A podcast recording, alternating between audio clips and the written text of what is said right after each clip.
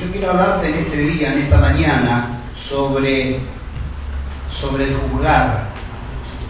¿Podemos nosotros, no me contestes lo que te voy a preguntar, simplemente para que lo tengas, ¿podemos nosotros los cristianos juzgar? No lo sabemos. Según Mateo 7, por ejemplo, vamos a leer Mateo 7 del 1 al 5. Mateo 7 del 1 al 5, al 5 es Jesús el que habla y dice, no juzguéis para que no seáis juzgados, porque con el juicio con que juzgáis, seréis juzgados, y con la medida con que medís, os será medido. ¿Y por qué miras la paja que está en el ojo de tu hermano y no echas de ver la viga que está en tu propio ojo? ¿O cómo dirás a tu hermano, déjame sacar la paja de tu ojo y he aquí la viga en el ojo tuyo? Hipócrita, saca primero la viga de tu propio ojo y entonces verás bien para sacar la paja del ojo de tu hermano. ¿Dice eso la palabra o no dice eso? Bueno, no sé si apareció ahí, pero ustedes ya la conocen, ¿verdad? Entonces, ¿qué pasa con el qué pasó con este versículo? Nosotros leímos solamente el versículo 7.1. El versículo 7.1 que dice, no juzgues. Entonces se presenta en la iglesia, se leyó el versículo 1 y como pasa casi siempre no se leen los del 1 hasta el 5, leímos los demás versículos que acuden al contexto de ese texto que hemos leído. Si vos lees solamente el versículo 1 dice no juzguéis. Entonces, por eso, generalmente, no son todas las iglesias, pero la mayoría, en distintas cosas que pueden suceder en la iglesia o aún en el mundo secular, la persona dice, ah, yo no juzgo, yo no soy quien para juzgarlo, yo no soy Dios para juzgarlo, ¿sí o no? Se usa a veces, otras veces sí se juzga, pero no se dice nada. Ahora yo quiero que vos veas el versículo 1 que dice no juzguéis para que no seáis juzgados, acá se prohíbe no el ejercicio del debido juicio en caso necesario, sino la crítica indebida que no toma en cuenta las debilidades de uno mismo. O sea, ¿a dónde está explayado esto? En el versículo 3 y 4. Porque Jesús está hablando y dice, porque no juzgues, ¿por qué? Porque con el juicio que vos juzgás vas a ser juzgado y con la medida que vos medís vas a ser medido. Y después sigue la conversación y dice, ¿y por qué miras la paja que está en el ojo de tu hermano y no echas de ver la viga que está en tu propio ojo? O sea, yo que te juzgo a vos por algo, por una pajita que tenés en el ojo, te estoy jugando por esa eh, actitud que hiciste y yo tengo una viga en el ojo. O sea, al tener la viga en el ojo, a mí no me da derecho a juzgarte por tu paja en tu ojo. ¿Cuántos entienden eso? ¿Por qué no me da derecho? Porque tengo una viga.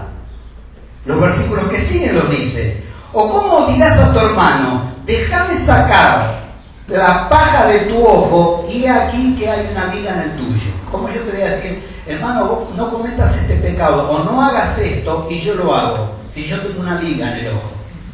¿Tengo derecho, tengo autoridad, tengo razón? No, porque estoy haciendo lo mismo que vos. Entonces, ¿qué dice el Señor en el versículo 5? Hipócrita. ¿Qué es hipócrita? Cuando uno dice algo y no lo hace. Cuando uno dice algo y piensa lo contrario. ¿Cuántos dicen amén? amén. Si vos le decís a alguien, qué lindo que estás, y por afuera decís, mm, todo lo contrario, sos un hipócrita. No sale de tu boca, pero está en tu mente. ¿Ves? Dios escudriña los corazones, sabe cuál es tu pensamiento, sos un hipócrita. Eh, hipócrita, dice, saca primero la vida de tu propio ojo, o sea, no cometas ese pecado o esa falta que vos le estás recriminando a tu, a tu hermano. Primero deja de hacer eso y entonces vas a ver bien para sacar la paja del ojo de tu hermano. No está prohibiendo que juzgues. No está prohibiendo que juzgues. Lo que está diciendo acá Jesús es, Si vas a hablar, si tu hermano es un mentiroso y vas a hablar sobre el mentiroso, fíjate primero que vos no seas mentiroso. O sea, que vos no tengas la viga. Entonces, si vos no tenés la viga, si vos no sos mentiroso, entonces sí podés decirle a tu hermano, vení que te saco la mentira, porque yo tengo los ojos limpios. Eso quiere decir el contexto bíblico. ¿Estás escuchando? Ahora, nosotros leímos un solo pasaje bíblico, que era 19.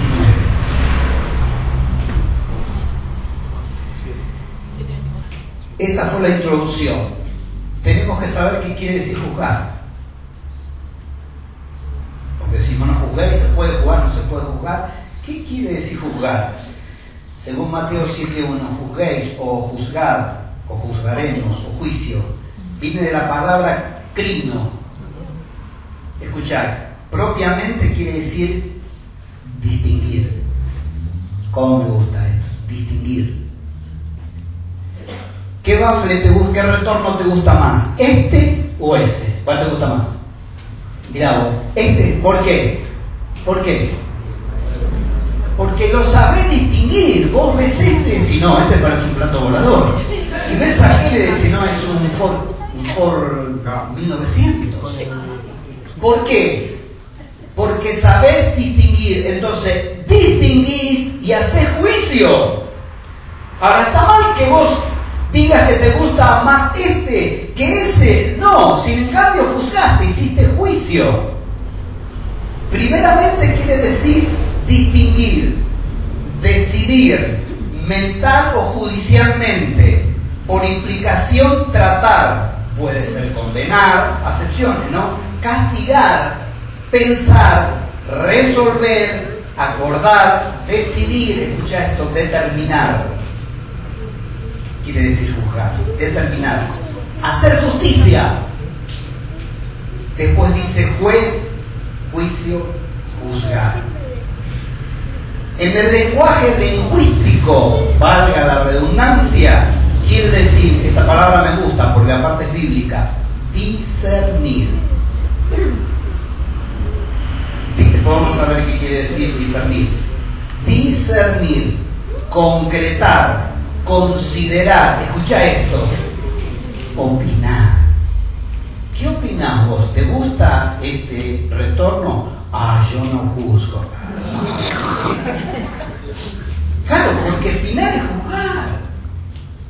Por eso que te estoy enseñando qué quiere decir la palabra juzgar. En el lenguaje lingüístico, primero en el griego, después en el lenguaje lingüístico, después vamos a ver en el lenguaje eh, Es una opinión. ¿Qué te, gusta? Vamos a suponer que te diga, ¿te gusta ese retorno? No, no me gusta. Estás opinando, estás juzgando. Puede que no te guste o puede que te guste. Cualquiera de los dos es juicio.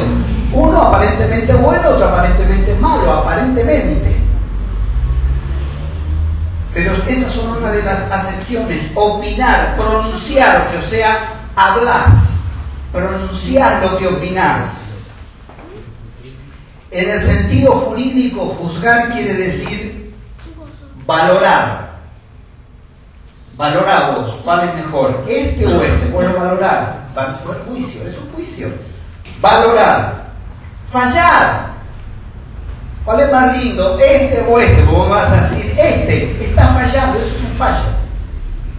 Vos determinás que este, valorás, opinás, juzgás, que este es mejor que aquel. Eso es juzgar. ¿Estás escuchando? Fallar, sentenciar. Cuando un juez sentencia algo, lo que sentencia no siempre es malo. Yo fui juzgado, ponele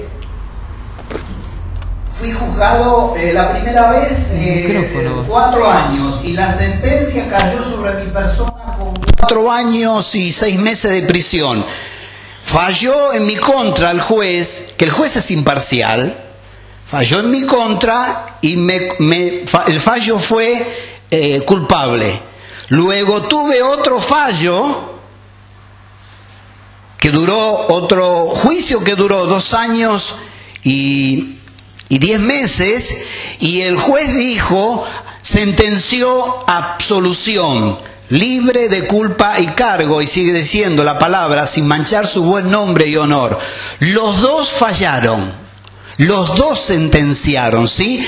Uno me sentenció a la cárcel, el primero, y el otro me sentenció a que me dejen libre. Son sentencias, buenas o malas, son sentencias. ¿Cuántos entienden eso?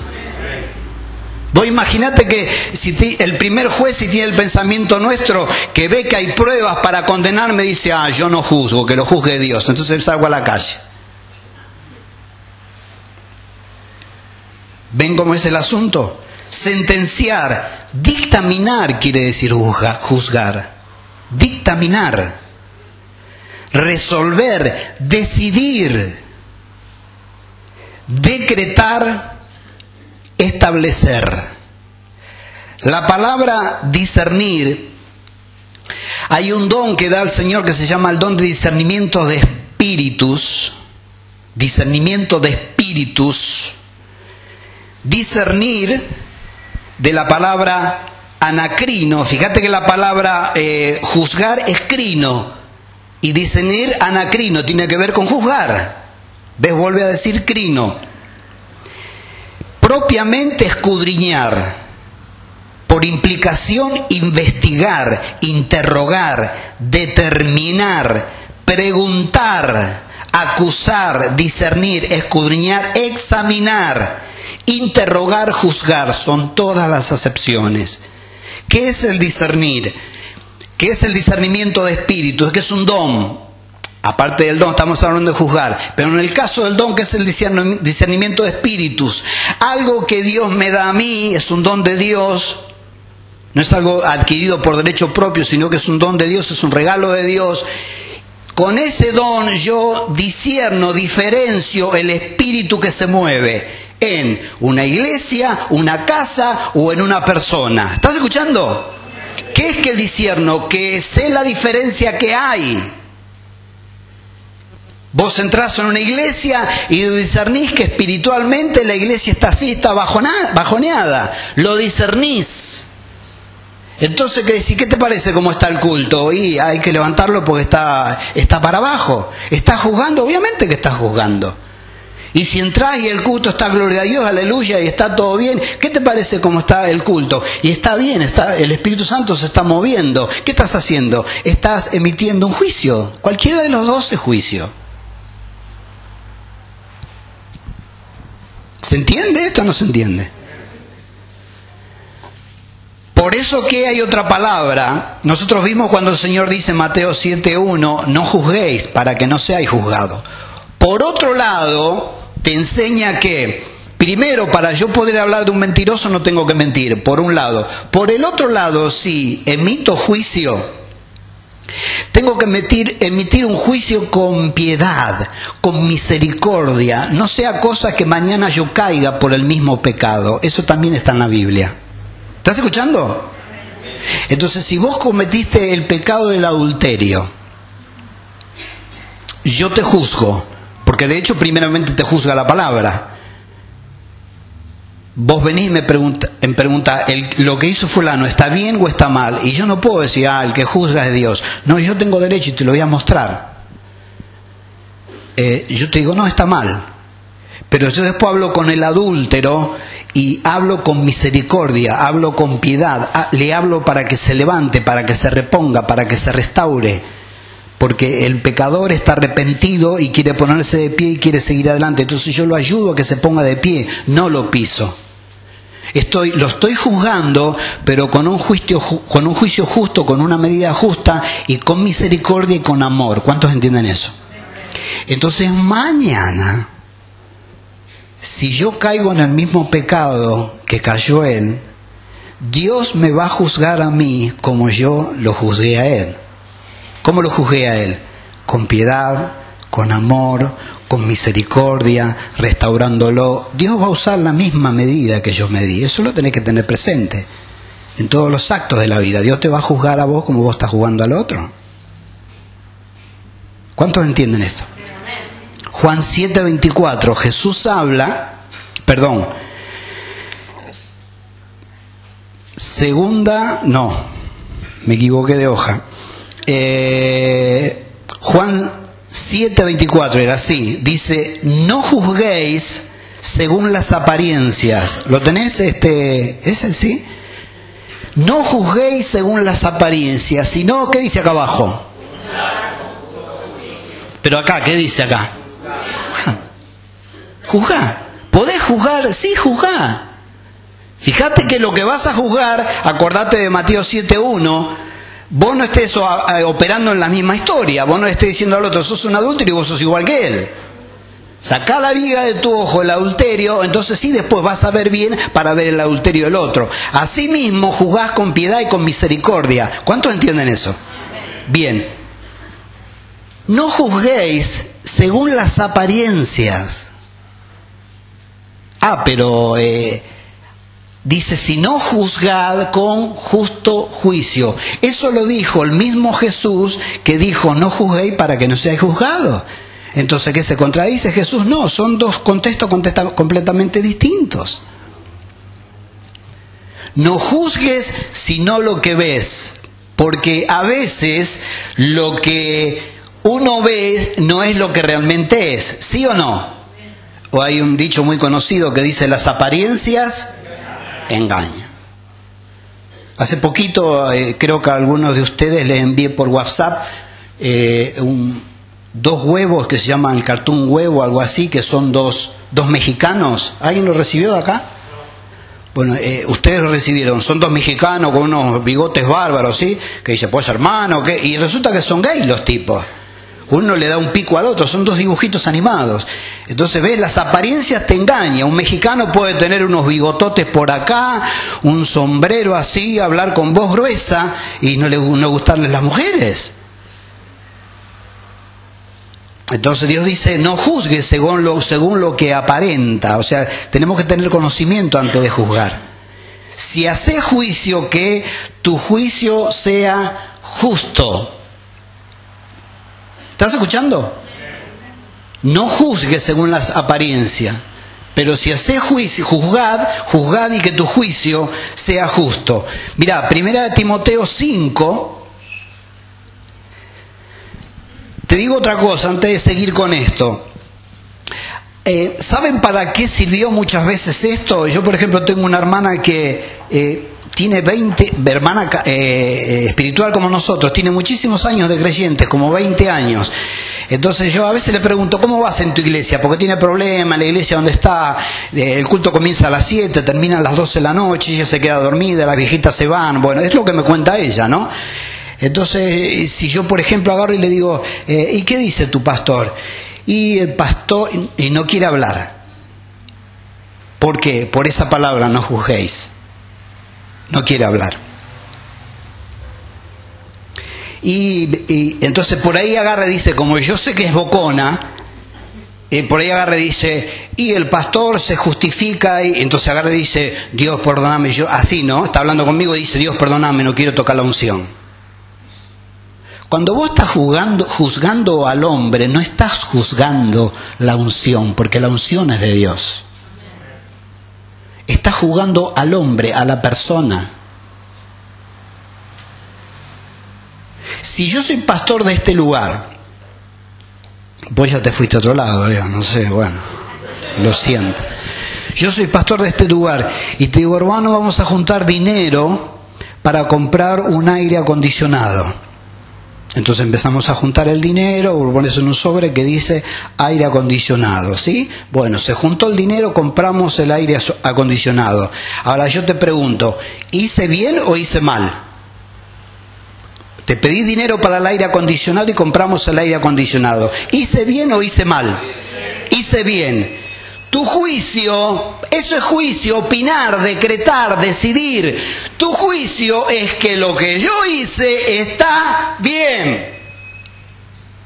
Vamos a hacer la otra historia. Hermanos, necesitamos un aire acondicionado. Vamos a juntar dinero para comprar un aire acondicionado. Juntamos los seis mil o siete mil pesos que sale un aire acondicionado y en vez de comprar eso nos compramos un retorno.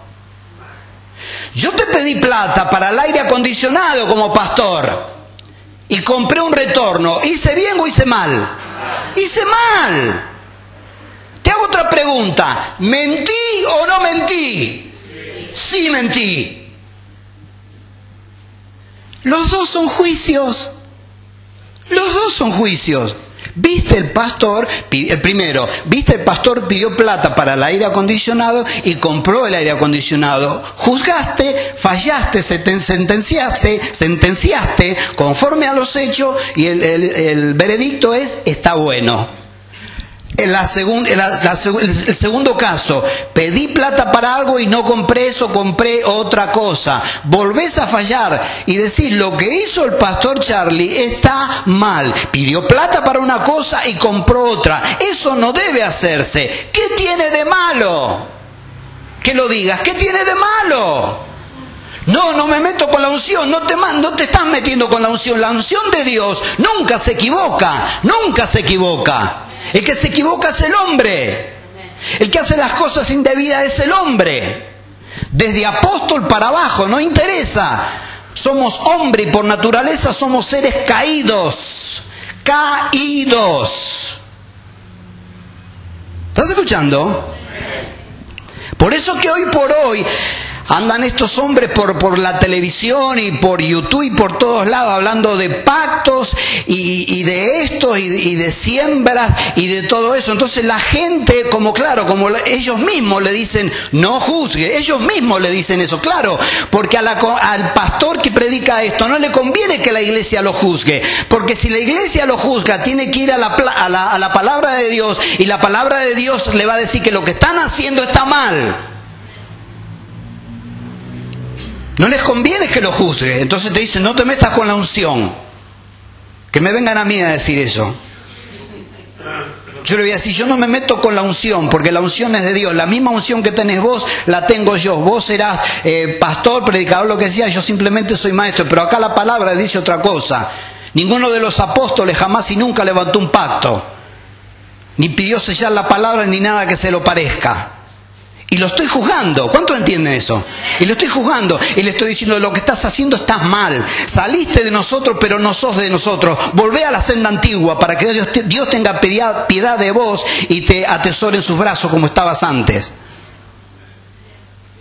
Estoy levantando juicio, obviamente que estoy levantando juicio, lo estoy juzgando, obviamente. De hecho, la palabra lo juzga. Hay un pasaje que Jesús dice que eh, Él eh, no vino para hacer justicia, no vino para juzgar, sino que vino para salvar al mundo. Y después dice, eh, aquel que no me acepta, de hecho ya es juzgado por la palabra, y por la palabra el que no lo acepta se va al infierno. Mira qué juicio. Mira qué juicio. ¿Ves? ¿Qué te parece? ¿Por qué no me preguntan a mí? ¿Por qué no le preguntás al pastor Chapartegui él no habla de política porque no es bocón como yo? Pero agarrala cuando termina el culto y preguntarle lo que quieras de política. Pregúntale. ¿Quieres preguntarle qué le parece este gobierno? Él te va a responder qué le parece este gobierno. Y lo que diga, bueno o malo, eso se llama juicio. ¿Estás escuchando? Y yo no hace falta que te diga que es lo que pienso, porque lo sabe hasta el loro de mi casa que es lo que pienso. ¿Eh? Y si estás juzgando, obviamente estoy juzgando, hermano, porque de acuerdo a la palabra de Dios, lo que están haciendo es completamente satánico, es completamente anticristiano. Juzgo conforme a la palabra de Dios, porque soy un ministro de Dios, soy un representante de Dios. Primera de Timoteo 5, 19 y 20 dice el apóstol Pablo, contra un anciano no admitas acusación, sino con dos o tres testigos. A los que persisten en pecar, repréndelos delante de todos para que los demás también teman. Fíjate que para que Pablo esté escribiendo esto a Timoteo, en realidad lo que tenía que hacer Timoteo era eh, eh, emitir un juicio. Si hay algún anciano eh, que se mandó alguna, que cometió algún pecado, dice, no admitas acusación sino con dos o tres testigos, ¿sí? Que haya dos o tres hermanos que digan, sí, este anciano, míreme a mí, este anciano se mandó una macana, con dos o tres testigos. Y a los que persisten en pecar, o sea, vos sabés que hay un hermano que está en pecado y le llamás la atención y sigue pecando y sigue pecando, dice, repréndelo delante de quién? ¿Está ahí? Repréndelo delante de todos. ¿Es juicio o no juicio ese? Eso es un juicio oral. Primero lo llamo, vení pajarito, vení, vení. Vení pajarito, vení. Sí, pastor, ¿qué pasa? ¿Qué hiciste con la hermana acá? No, bueno, lo hagas más porque eso está mal. Bueno, bueno, está bien. Y sigue, y sigue. Sigue, sigue, bueno. Hermanos queridos, el pajarito este, le dije dos o tres veces que no haga esto y lo sigue haciendo. Eso quiere decir el apóstol Pablo. Decime si eso no es juicio. Decime si eso no es juicio. Timoteo 6:5. Disputas necias de hombres corruptos de entendimiento y privados de la verdad, que toman la piedad como fuente de ganancia. Apártate de los tales, apostólico y profético, gloria a Dios, aleluya. Te lo leo de vuelta.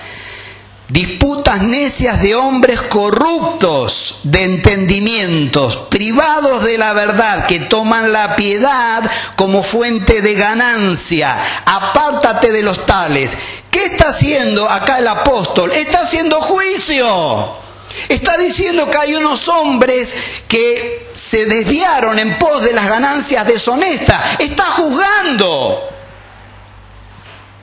Si el apóstol Pablo estaría ahora y viera estos nuevos apóstoles que hay, se pondría a llorar, a llorar 24 horas por día, hermanos. Lloraría el apóstol Pablo porque están haciendo algo que él nunca hizo. Y de hecho lo juzgaría. Mirá si no es un juicio eh, esto que está haciendo. Disputas necias de hombres corruptos. Están diciendo que esos hombres son corruptos. ¿Es juicio o no es juicio? Es juicio.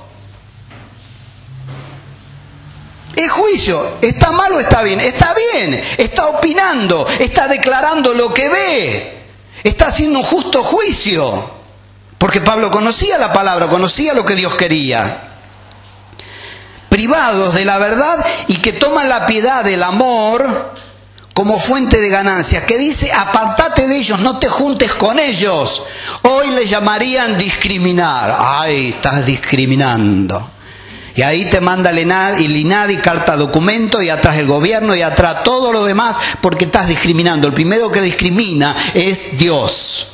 Dios hace la diferencia. De acá está la bendición, de acá está la maldición. Si vos estás de este lado, lo lamento, pero estás bajo la maldición. Pero no porque Dios quiere, sino porque vos te pasaste de este lado. Dios quiere que estés de este lado, donde está la bendición. ¿Estás escuchando?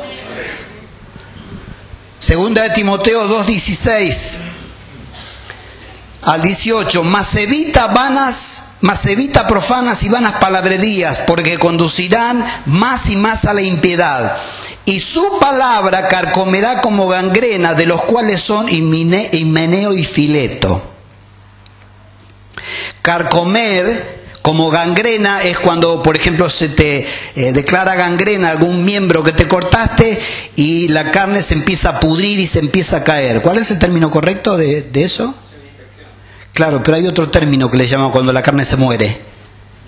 Necrosis. Esa es la palabra necrosis, se produce necrosis. Hay una infección, se produce necrosis y si no se corta eso, sigue comiendo, ¿sí o no? Sigue comiendo y vos no cortás acá y sigue comiendo y sigue comiendo eso. Eso habla el apóstol Pablo de estos dos hombres, Himeneo y Fileto, que dice, y su palabra, la palabra de ellos, los va a hacer que se, que se carcomerá como gangrena, a los cuales son Himeneo y Fileto, que se desviaron de la verdad, diciendo que la resurrección se efectuó y que trastornan la fe de algunos. ¿Qué está haciendo Pablo? Está emitiendo un juicio.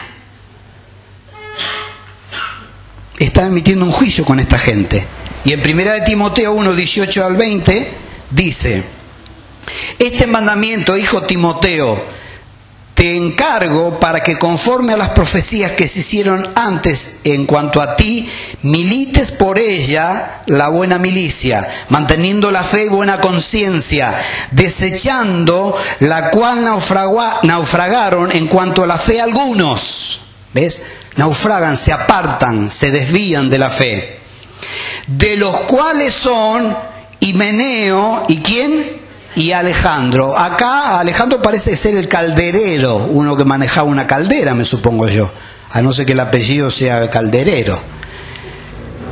De los cuales son, los acusa fulano y mengano.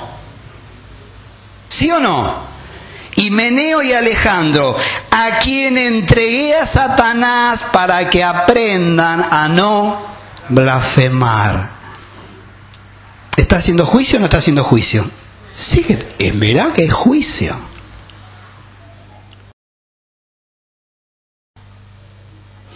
Ahora, ¿qué quiere decir el tal se ha entregado a Satanás? Después hay otro versículo también ahí que habla al respecto. Otra, otra persona que Pablo los entrega a Satanás. Entregar a Satanás quiere decir, eh, obviamente es anticristiano eso. Eh, lo que él quiere decir es que eh, el tal se, se eche de la iglesia, echarlo de la iglesia, fuera de la iglesia está el mundo, que se vaya al mundo. ¿Quién reina en el mundo? Satanás. Ahí es entregado Satanás. Andate de aquí, aire, aire de aquí. De hecho, el pastor echó a alguien de acá, ¿sí o no? Alguien que pateaba sillas, hacía canchero, ¿sí o no? Hizo justo juicio. Él lo echó, yo le hubiera surtido un poco. Me bajo la cruz enseguida y le hubiera surtido un poco. Y después lo echo. O sea que encima que se va sale con los ojos hinchados. Ah, obviamente, acá no va a venir a hacerte el canchero. Y, menos con las hermanas.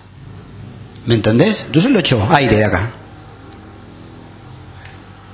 Entonces se va al mundo, en el mundo está Satanás. Y después vamos a ver otro pasaje. ¿Por, qué fin se hace eso? Porque Pablo no hacía las cosas porque era un loquito, un temperamental. No, tenía sabiduría de Dios. Pues lo vamos a ver en otro pasaje bíblico, versículo 20, de los cuales son Himeneo y Alejandro, a quienes entregué a Satanás para que aprendan a no blasfemar. ¿Qué me contás? Si eso no es juicio. Segunda de Timoteo 4:14 dice, acá aparece Alejandro el Calderero. Alejandro el Calderero me ha causado, ¿cuántos males? El Señor le pague conforme a sus hechos. ¿Qué me conturce? ¡Apa!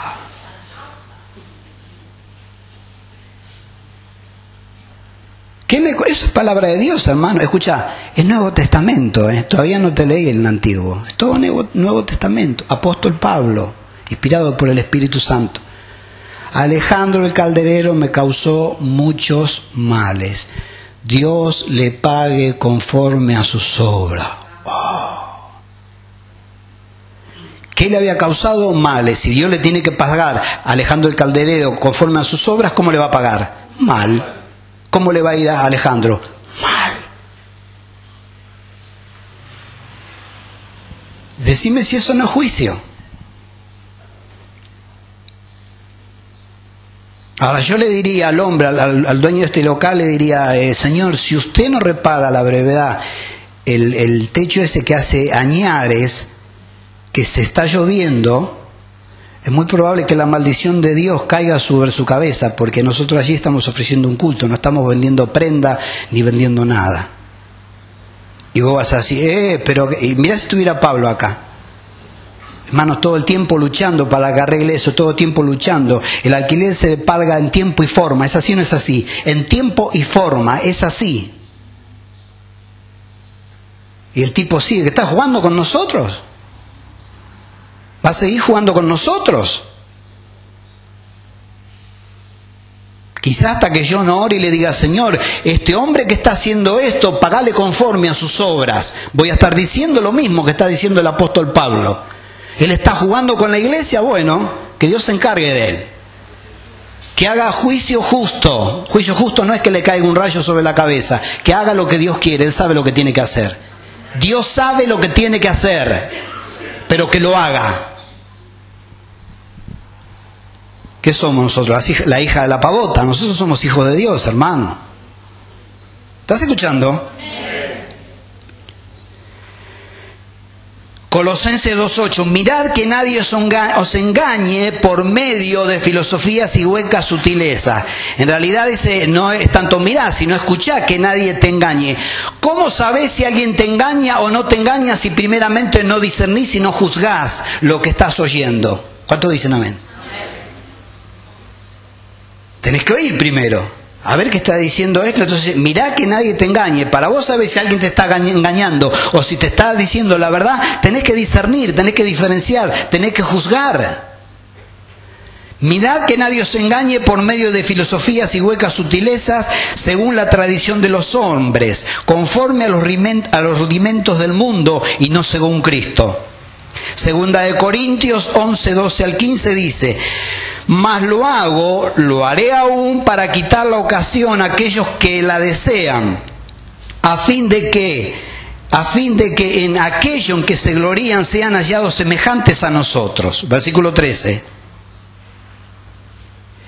Porque estos son, ¿qué dice? ¿Estás juzgando o no estás juzgando?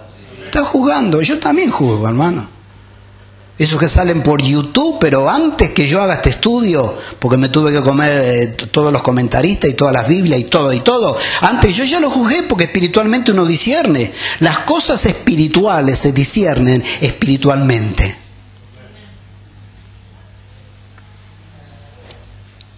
Y dije, eso que están haciendo no es de Dios.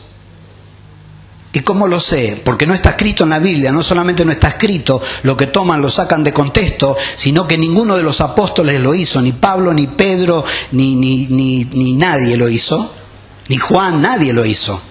Entonces, ¿qué me vienen con esta cosa nueva? Ya lo juzgué, obviamente que lo juzgué. Y yo sé delante de Dios que mi juicio es justo. Ah, mira vos que me decís, ¿qué opinás vos de esto que andan con los pactos? Y, ¿Qué opinás? Ah, yo no juzgo. Te estoy haciendo un daño porque en cualquier momento entras vos en eso. ¿Estás escuchando, iglesia? Pregúntame a mí y yo te voy a responder enseguida. Y me vas a tener que decir, está bien, está bien, ya te entendí, gracias. ¿Escuchaste? Porque estos son falsos apóstoles, obreros fraudulentos, que se disfrazan como apóstoles de Cristo se disfrazan como apóstoles de Cristo. Y no es maravilla, Pablo es un capo, ¿eh? Pablo... Y no es maravilla, porque el mismo Satanás se disfraza como ángel de luz. Satanás se disfraza como ángel de luz, pero él es tinieblas y siempre va a ser tinieblas. Ahora puede eh, disfrazarse, puede parecer luz, puede parecer porque se disfraza, pero no es luz, es tinieblas, todo lo contrario. Así que no es extraño si también sus ministros, los ministros de Satanás, se disfrazan como ministros de justicia, pero no son ministros de justicia, cuyo fin, ¿cómo será? Conforme a sus obras. Lo que ellos hacen, lo que están haciendo, cuando el juicio de Dios los alcance, o se arrepienten y vuelven a la senda antigua, o directamente se van a ir al infierno. ¿Está haciendo juicio? Primera de Juan 2, 18 al 20. Hijitos, ya es el último tiempo y según vosotros oíste que el anticristo viene Así ahora han surgido, ¿cuántos anticristos? Se te tiró el Windows. Primera de Juan 2, 18 al 20. Hijitos. Juan es llamado el apóstol del amor, porque él trataba así, ¿vieron? De hijitos, amados. ¿Sí o no? Se le llaman el apóstol del amor. Hijitos, ya es el último tiempo y según vosotros oísteis que el anticristo viene, ¿sí o no? Así ahora han surgido, ¿cuántos anticristos? Muchos. Obviamente, bíblicamente hay uno que es el que esperamos en el último tiempo, una sola persona, pero todo aquel que se imponga la doctrina bíblica es un anticristo. ¿Por qué? Porque es anticristiano. Anticristo es ser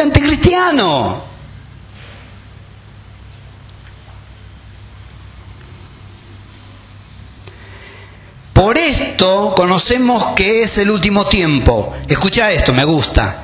Salieron de nosotros, pero no eran de nosotros, porque si hubiesen sido de nosotros, habían permanecido con nosotros. Pero salieron para que se manifestase que no todos son de nosotros. Salieron de nosotros, pero no son de nosotros. Pero vosotros, ustedes iglesia, tenéis la unción del santo y conocéis todas las cosas. ¿Ves? El que quiere hacer la voluntad de Dios conocerá si la doctrina, la enseñanza es de Dios o si yo hablo por mi propia cuenta. Vos tenés la unción del santo en tanto y cuanto quieras hacer la voluntad de Dios. Entonces se pare acá quien se pare a predicarte una doctrina distinta a la que ya hemos recibido, dice la Biblia se la llamaba anatema, pero si alguien se para a predicarte esto, vos tenés la unción del santo, juzgás lo que se te está diciendo de aquí arriba y decís, eso no es palabra de Dios. Nadie te puede engañar. Porque el Espíritu Santo se te va a conocer si lo que se te está predicando, si lo que se te está enseñando es de Dios o no es de Dios. ¿Cuántos dicen amén? amén. Según 1 Corintios 2, 14 y 15, pero el hombre natural no percibe las cosas que son del Espíritu de Dios, porque para él son locura y no las puede entender, porque se han de discernir espiritualmente, lo que te decía antes. Las cosas espirituales, que son las que andamos nosotros, se disciernen, se disciernen con el Espíritu, se, se diferencian con el Espíritu, se opina con el Espíritu, obviamente después se declara con la boca, pero son cosas espirituales. ¿Dejamos en? Por eso el 15 dice, en cambio, el espiritual, ¿qué hace el espiritual? Me gusta eso. ¿Qué hace el espiritual? Ah, ¿puedo jugar? ¿Puedo, puedo jugar? Qué bueno, ¿cómo me gusta eso?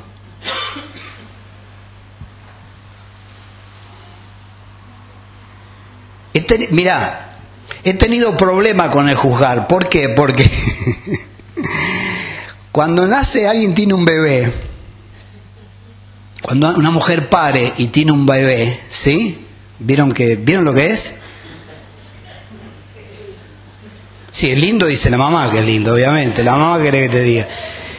Y por ejemplo, mi hermana, para llevarte un caso, pero menos mal cuando mi hermana me lo preguntó, yo no era creyente, ¿viste? Te muestra ahí, ¿viste? Dice, mira, viste, bueno, parece una laucha salida. Vos mirás por abajo el pañal si no tiene la colita, viste, parece una laucha. Todo colorado, pelado, otros tienen pelo hasta por acá, viste. claro, si recién sale de estar del vientre de la madre, viste, viste, y te dice, mira, mira, no me digas que no es lindo. Yo digo, no, no, no. ¿Qué le voy a decir? Es una laucha, hermana, me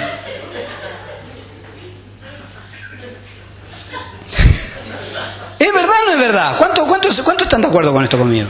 Es así. Pero la mamá puede tener un monstruo que como es la mamá, es lindo. ¿No viste el creador de Frankenstein después que lo hizo lo besaba, el otro todo cosido, oh, andaba así, viste, con las tapitas acá, viste, y para él, viste, lo besaba. Claro, si era su creación, era hijo de él, Frankenstein. Así que ya sabéis, si mañana tenés un hijo, preguntar a pastor, a mí no me pregunten. No, me hagas mentir, no me hagas mentir, ¿viste? Y si me decís, no me digas que no, no, es lindo, te voy a decir, no, no es lindo, sí, no es lindo. y sí, es juzgar, eso es juzgar. Y si es lindo, y te voy a decir, sí, es lindo, también es juicio. Uno te va a gustar, el otro lo vas a sacar a las patadas. Pero son dos juicios distintos. En cambio el espiritual, no el carnal, en cambio el espiritual juzga todas las cosas, pero él, vos, no sos juzgado por nadie. ¿Por qué no sos juzgado por nadie? Porque andás conforme al espíritu, porque sos espiritual. Nadie te puede juzgar, ningún demonio te puede juzgar, ningún hombre te puede juzgar, porque sos espiritual. Porque estás en el Espíritu. Vos podés juzgar a los demás, pero vos no sos juzgado por nadie. Eso es lo que dice la palabra. Primera de Corintios 5, de uno en adelante, dice, de cierto se oye que hay entre vosotros fornicación. Y tal fornicación con ni aún se nombra entre los gentiles, tanto que alguno tiene la mujer de su padre. O sea, había un hombre que tenía una mujer y tenía un hijo, y su hijo tenía relaciones sexuales con su madrastra, no era su madre natural, era con su madrastra. ¿Cuántos entienden eso? A eso se refiere el apóstol. Y sigue diciendo versículo 2, y vosotros estáis envanecidos ¿No debieras más bien haberos lamentado para que fuese quitado de en medio de vosotros el que cometió tal acción? Ciertamente como ausente en cuerpo, porque le está escribiendo una carta, pero presente en el espíritu, dice el apóstol Pablo, ya, ya, como presente, ¿qué hizo? He juzgado al que tal cosa ha hecho. A él se lo chimentaron y dice, iglesia, yo, juzguenlo ustedes, yo ya lo he juzgado. En el nombre de nuestro Señor Jesucristo, reunidos vosotros y mi espíritu con el poder de nuestro Señor Jesucristo, el tal sea entregado a Satanás para destrucción de la carne, a fin de que el espíritu sea salvo en el día del Señor Jesús. Y acá donde yo te digo que este es el otro caso, que el tal sea entregado a Satanás para la destrucción de la carne, lo mismo, echarlo de la iglesia que se vaya al mundo. En el mundo te agarra Satanás y empezás a fumar, empezás a tomar y tu carne se empieza, empieza a, a, corroerse, se empieza a sentir mal. Entonces va, va a llegar un momento que vas a estar tan mal, pero tan mal, que te va a doler esto, que te va a doler el otro, encima que vas a estar pobre, que nadie te va a cobijar que vas a volver nuevamente a la iglesia, hecho bolsa, pero vas a volver nuevamente a la iglesia, entonces tu espíritu va a ser salvo. Pero antes de eso vas a tener que necesitar un escarmiento de parte del diablo. ¿Estás escuchando? Por eso dice, el tal se ha entregado a Satanás para destrucción de la carne, no dice del alma y del espíritu. De la carne, ¿cuál es el fin? A fin de que el espíritu sea salvo en el día del Señor. Primera de Corintios 6, del 1 en adelante dice, ¿Osa alguno de vosotros cuando tiene algo contra otro ir a juicio delante de los injustos y no delante de los santos? Escucha esto. ¿O no sabéis que los santos juzgarán al mundo? ¿Está ahí? Ey, te iba a decir pajarito, perdón. Ey, ¿vos sabías que vamos a juzgar al mundo? Sí. Sí, así que empezá a ensayar. No sabía, escuchá, le está hablando a los corintios, cuando vos estudias todas las iglesias que el apóstol Pablo le escribió, la iglesia de Corintios era la más carnal, era la más carnal. Fíjate que el, hijo del padre se acostaba con su madrastra, mirá si no era carnal, cualquier cosa pasaba, ¿eh? Pero él le dice, ustedes van a juzgar al mundo, ¿no saben que van a juzgar al mundo? ¿Vos sabías que vamos a jugar a las doce tribus de Israel? Por razón de tiempo no las vamos a ver, pero eso está también ahí. Nosotros vamos a juzgar a las doce tribus de Israel. Hay dos pasajes bíblicos ahí, que no los vamos a ver, por razón de tiempo, nada más. ¿No sabéis que los santos han de juzgar al mundo? Y si el mundo ha de ser juzgado por vosotros, ¿Sois indignos si, juzgar, si juzgáis cosas muy pequeñas, como lo que había pasado? ¿O no sabéis que hemos de juzgar a, los, juzgar a los ángeles? ¿Sabías que vamos a juzgar a los ángeles? No, ahora lo sabes. Vamos a juzgar al mundo, vamos a juzgar a las doce tribus de Israel y vamos a juzgar a los ángeles también. Los ángeles no nos van a juzgar a nosotros, nosotros los vamos a juzgar a ellos. ¿Cómo lo vas a poder juzgar a tu hermano cuando lo haces con juicio justo? Cuanto más las cosas de esta vida. Capo Pablo. Si pues tenéis juicio sobre cosas de esta vida, ponéis para juzgar a los que son de menos estima en la iglesia. Para avergonzaros lo digo, pues que no hay entre vosotros sabio ni aun uno que pueda juzgar entre sus hermanos. Sino que el hermano con el hermano pleitea en juicio y esto ante los incrédulos. En realidad, ya es una falta grave el solo hecho de que haya pleitos entre vosotros. ¿No sería mejor soportar la injusticia? ¿No sería mejor dejar que os defrauden. Lejos de eso sois vosotros los que defraudáis y cometéis injusticias. Y conste que se trata de vuestros hermanos. Tengo un comentario aquí que dice, es probable que los gentiles que estaban en la iglesia de Corintios, los griegos en este caso, de la iglesia, eh, eran los culpables de este caso, porque los griegos estaban muy enredados en las cortes y en las leyes. Cada ciudad griega tenía sus cortes y tenía sus concilios. Y no era raro que un hijo entablara pleito contra su propio padre. Por supuesto, el problema básico de todo esto era la carnalidad. Entonces Pablo dice, dejad de ir a la justicia ordinaria, porque estas son cosas que pues, suceden en la iglesia, juzguémoslas dentro de la iglesia. ¿Estás escuchando? O sea, lo que sucede en la iglesia no se puede ventilar en la calle. Como sucedió hace mucho tiempo que eh, eh, una, pastora dejó a, su marido, su pastor, porque decía que andaba con otra, y todos los noticieros, todo eso secular, eso está fuera de la Biblia, no se debe hacer eso. Después lo primero que dice, todos los pastores son iguales, todas las pastoras son iguales, todo, y no es así. No, no hay por qué ventilarlo eso. Eso es lo que dice el apóstol. La versión Biblia al día de lo mismo que leímos dice, si alguno de vosotros tiene un pleito contra otro, ¿cómo se atreve a presentar demanda ante los inconversos una vez en vez de acudir a los creyentes? ¿Acaso no sabéis que los creyentes juzgarán al mundo? Y si vosotros sabéis de juzgar al mundo, ¿cómo no vas a ser capaz de juzgar casos insignificantes? ¿No sabéis que aún los ángeles Aún a los ángeles los juzgaremos, cuanto más los asuntos de esta vida. Por tanto, si tienen pleitos sobre tales asuntos, como es que nombráis como jueces a los que no cuentan para nada ante la iglesia, Digo esto para que os dé vergüenza. ¿Acaso no hay entre vosotros nadie lo bastante sabio como para juzgar, juzgar un pleito entre los creyentes? Al contrario, un hermano demanda a otro hermano y esto ante los incrédulos. Así que, por cierto, es ya una falta en vosotros que tengáis pleitos entre vosotros mismos. ¿Por qué no sufrís más bien el agravio? Mira Pablo lo que dice. ¿Por qué no sufrís más bien el ser defraudado? Pero vosotros cometéis el agravio y defraudáis y esto a los hermanos. Amén. ¿Saben qué, ¿Saben qué es lo que acontece también con respecto a esto? Nosotros llegamos a nuestra casa, o sea, esa parte de esto que estamos hablando de, ventilar las cosas con, con el mundo las cosas que son de la iglesia, pero esto sucede en la iglesia también en este aspecto.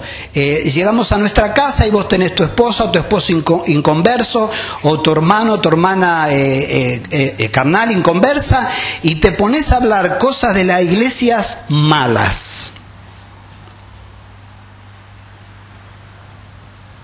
Si ah, eh, el pastor me tiene cansado, siempre promete esto y no lo cumple. Y tenés tu hijo que es inconverso, o tu mujer, el que sea, está escuchando eso, nunca se va a convertir. Nunca va a venir a la iglesia. Nunca. Yo a mi señora le llevo bendiciones a mi casa. Lo que sucede acá entre nosotros, malo, yo no se lo cuento. Porque ustedes saben que ella está ahí entonces yo, eh, si ella está ahí, yo le llevo cosas malas de acá, va a estar más allá. Yo quiero que esté más acá, no más allá. Entonces las maldiciones no se las cuento, los pleitos, los problemas, no se los cuento. ¿Me entendés? Si no tengo cosa buena para contarle, no cuento nada, pero lo malo no lo ventilo porque no le va a servir de edificación. Hay gente que va a su casa y dice, no, hoy el pastor estuvo, estuvo dos horas predicando y el domingo que viene lo invita a la iglesia y te va a decir, eh, tu pariente incluido te va a decir, no, no voy porque van a estar dos horas predicando. Claro, porque toman lo malo, obviamente. Pero la culpa es tuya, el responsable sos vos. En vez de llevar buenas nuevas a tu casa, estás llevando malas nuevas. Esa persona nunca se va a convertir. Entonces cuando llegas a tu casa ante los incrédulos, sea tu mujer, tu hijo, tu padre, tu mamá, el que sea, vos, piolín en bolsa, callate la boca de las cosas malas porque no se va a convertir nunca. Cosas malas suceden en todos lados. Ellos te van a decir, ah, no voy a la iglesia porque hay hipócritas. Bueno, decirle, entonces tampoco que vayas al supermercado ni a los shopping, porque hipócritas hay en todos lados. Si es por no ir a un lugar porque hay hipócritas, quédate en tu casa encerrado. ¿Cuántos entienden? Ya termino. Mateo 8, 15 en adelante dice, por tanto si tu hermano peca contra ti, ve y repréndele, estando tú y él solo. Si te oyere, has ganado a tu hermano, mas si no te oyere, toma un contigo, uno o dos, para que en boca de dos o tres testigos conste toda palabra. Si no lo oyere a ellos, dilo a la iglesia, y si no lo oyere a la iglesia, tenle por gentil y publicano, algo parecido a lo que vimos antes. Esto está hablando de juicio, hermanos. Le decís a él, si no le decís a él, tomás dos o tres testigos, se lo volvés a decir. Si con dos o tres testigos no entiende, se lo decís a la iglesia. Iglesia, fulano tal hizo tal cosa. Y a partir de ahí, a esa persona no la tenemos más como hermano, lo tenemos por gentil y publicano. ¿Estás escuchando?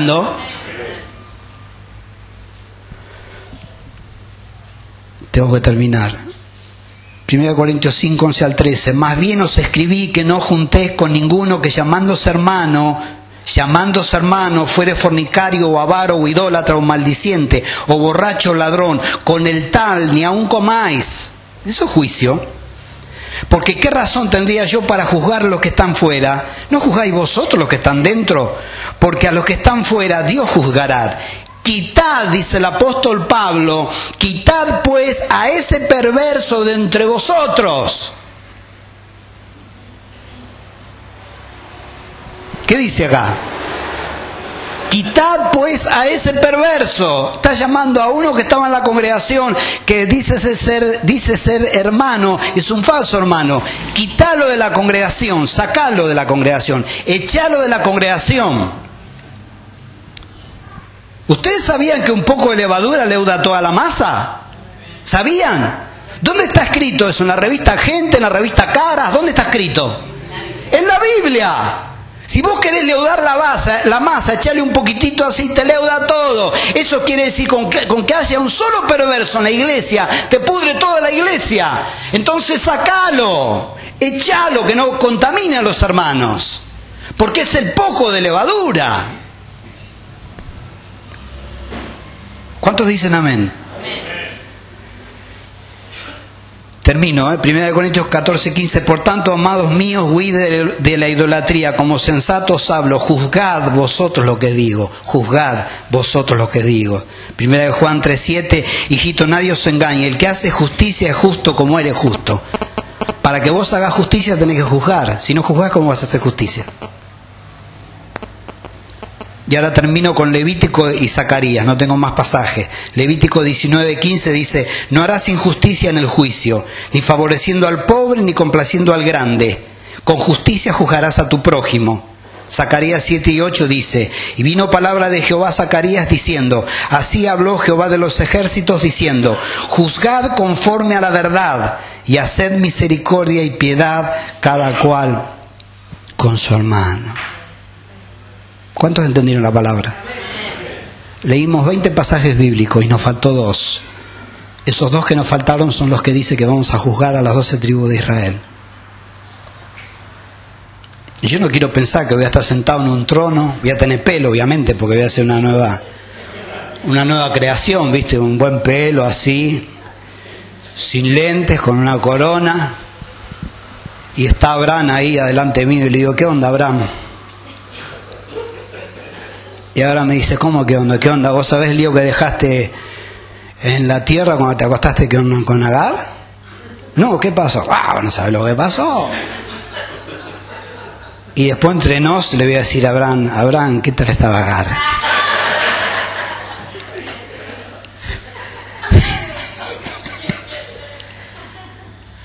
¿Qué pasó, maestro? Pero allá los musulmanes están haciendo, hicieron desastre en la tierra, los árabes hicieron desastre.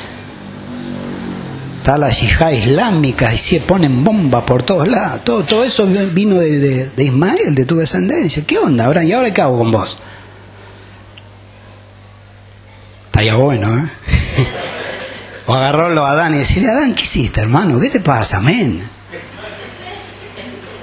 No, ella me dijo que más que ella me dijo que coma, vos no tenés discernimiento propio, ¿qué tenés en la cabeza? Pajarito, que fuiste a comer de ahí. ¿Sabes lo que hiciste cuando vos pecaste? Entró la muerte al mundo, entró la enfermedad, entró todo, hermano. Nosotros llegamos acá arrastrándonos por culpa tuya. Por una fruta, por lo menos hubiese sido por un plato de lenteja como Esaú, bueno, pero por una fruta, hermano, vendiste todo. Tómatela, anda, anda, anda.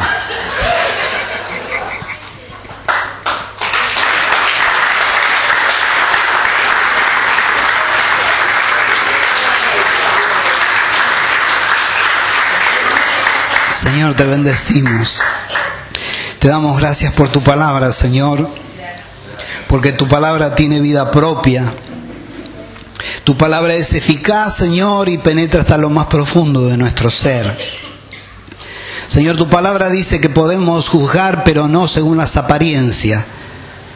Por eso seguramente eh, una de las acepciones de juzgar y, y Señor, y discernir es que investiguemos, escudriñar, que investiguemos, Señor, para después eh, poder emitir un juicio contra lo que sea, Señor. Sabemos que los espirituales podemos juzgar todas las cosas y nosotros no ser juzgados por nadie, porque obviamente andamos en el Espíritu. Ayúdanos a andar en el Espíritu y a hacer juicio justo, Señor. Ayúdanos a no lavarnos las manos, Señor ante un pedido de una opinión. Ayúdanos a no lavar las manos y a emitir el juicio que tu palabra quiere, que tu palabra dice, Señor, que, que esté dentro de un contexto bíblico. Te lo pedimos en el nombre de Jesús. Y en el nombre de Jesús te damos las gracias, Señor. Amén. Amén.